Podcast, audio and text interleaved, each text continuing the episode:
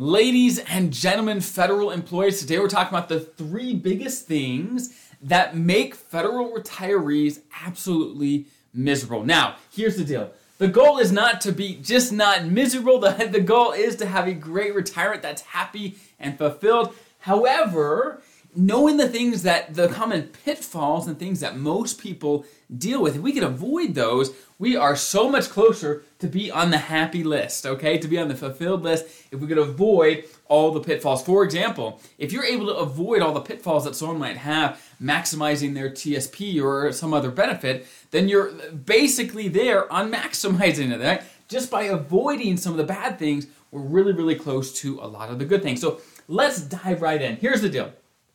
These three things we've seen in some of our clients, and we've certainly read in many studies and things they've done about retirees. So here's the deal. Number one, one of the biggest things that people have in common that are unhappy in retirement is they have no purpose, they have no structure. When you're working, you have this structure where, hey, at 9 a.m. I get up, I do this. I, you you have a calendar, you have a structure to work your life around, right? And let's say you work Monday through Friday. Well, you know, hey, if I want to do anything that's fun, whatever, I've got Saturday and Sunday to do it.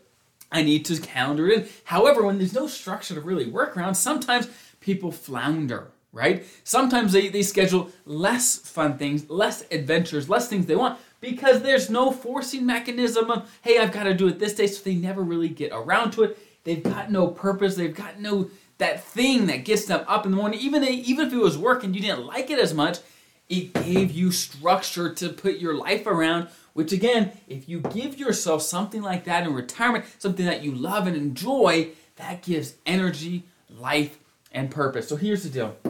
I don't care what you do, I don't care what you structure your life around, but having something, something to give structure to your days, give structure to your weeks, and to give purpose to your life is huge to give you purpose and happiness in retirement. Next, socialization. Now, some of us are better than this, better at this than others, but here's the deal when you retire, often your built in social network and group that you had at work overnight is gone. Some, some of those relationships may go over but honestly, it's different. Now you're retired, right? And all those people are prob- probably still working.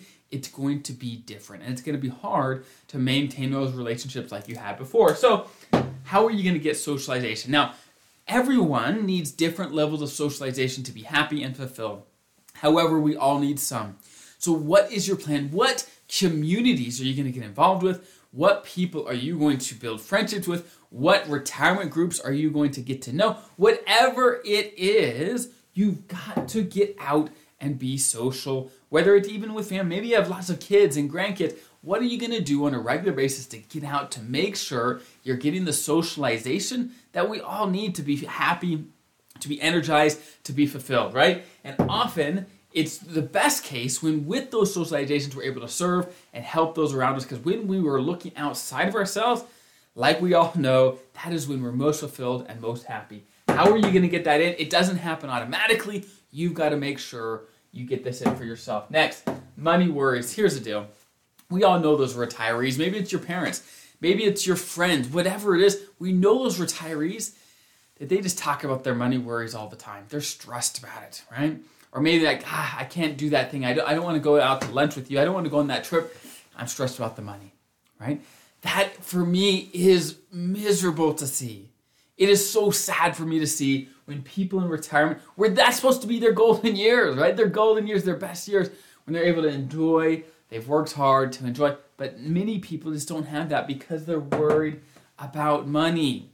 Okay, they've got money issues. Here's the deal most of these money issues need to be resolved before retirement. Often in retirement, you can do things to help resolve them, whether it's pay off debt, whatever it may be keep your spending in check and be responsible over everything. But many of those things before retirement, it's a lot easier to solve, whether things like paying off your mortgage, paying off your debt, making sure you understand exactly where your money's going, making sure you have a plan so you have the income you need in retirement to be comfortable and make sure your TSP is working for you the best you can.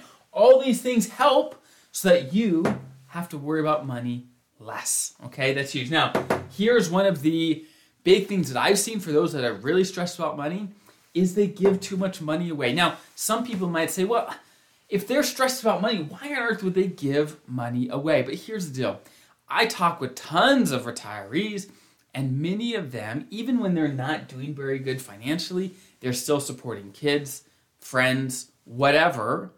They're supporting family members and other people that um, are potentially now reliant on them, right? And they don't have the gumption to say, hey, look, I need to focus on myself.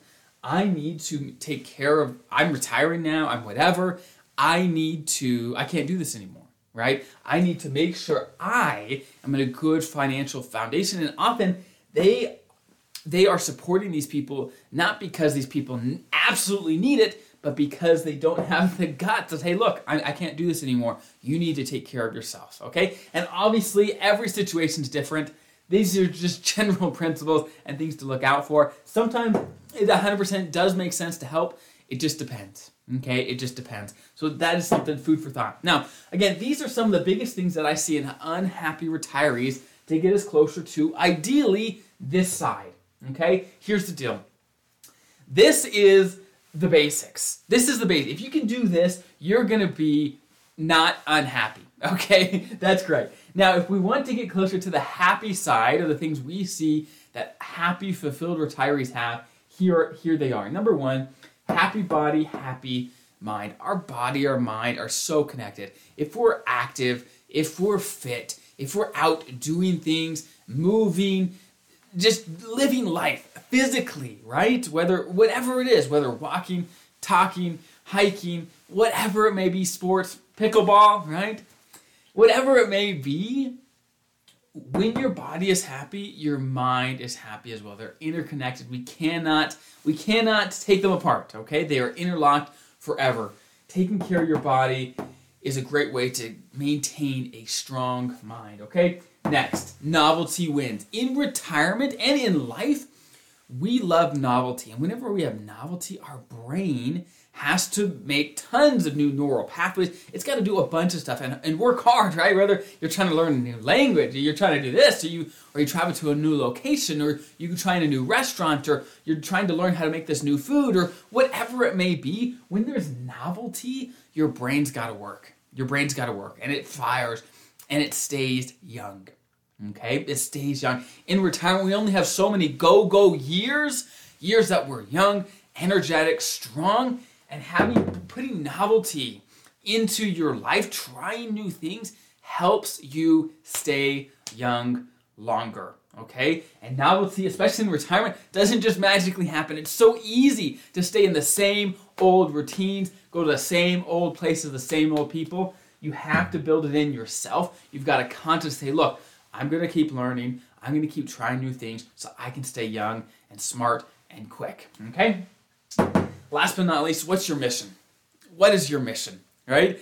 In retirement, we've got to have something that gets us up in the morning and say, look, I am here to do XYZ, right? And even if it's, hey, I want to go in the garage and work on that airplane I'm building, whatever it is, it doesn't have to be complicated. I want I want to get up and take care of my grandkids. I want to get up and serve in that group. I want to get up and read this book, this series that I've been wanting to read what I don't care what it is. What's your mission?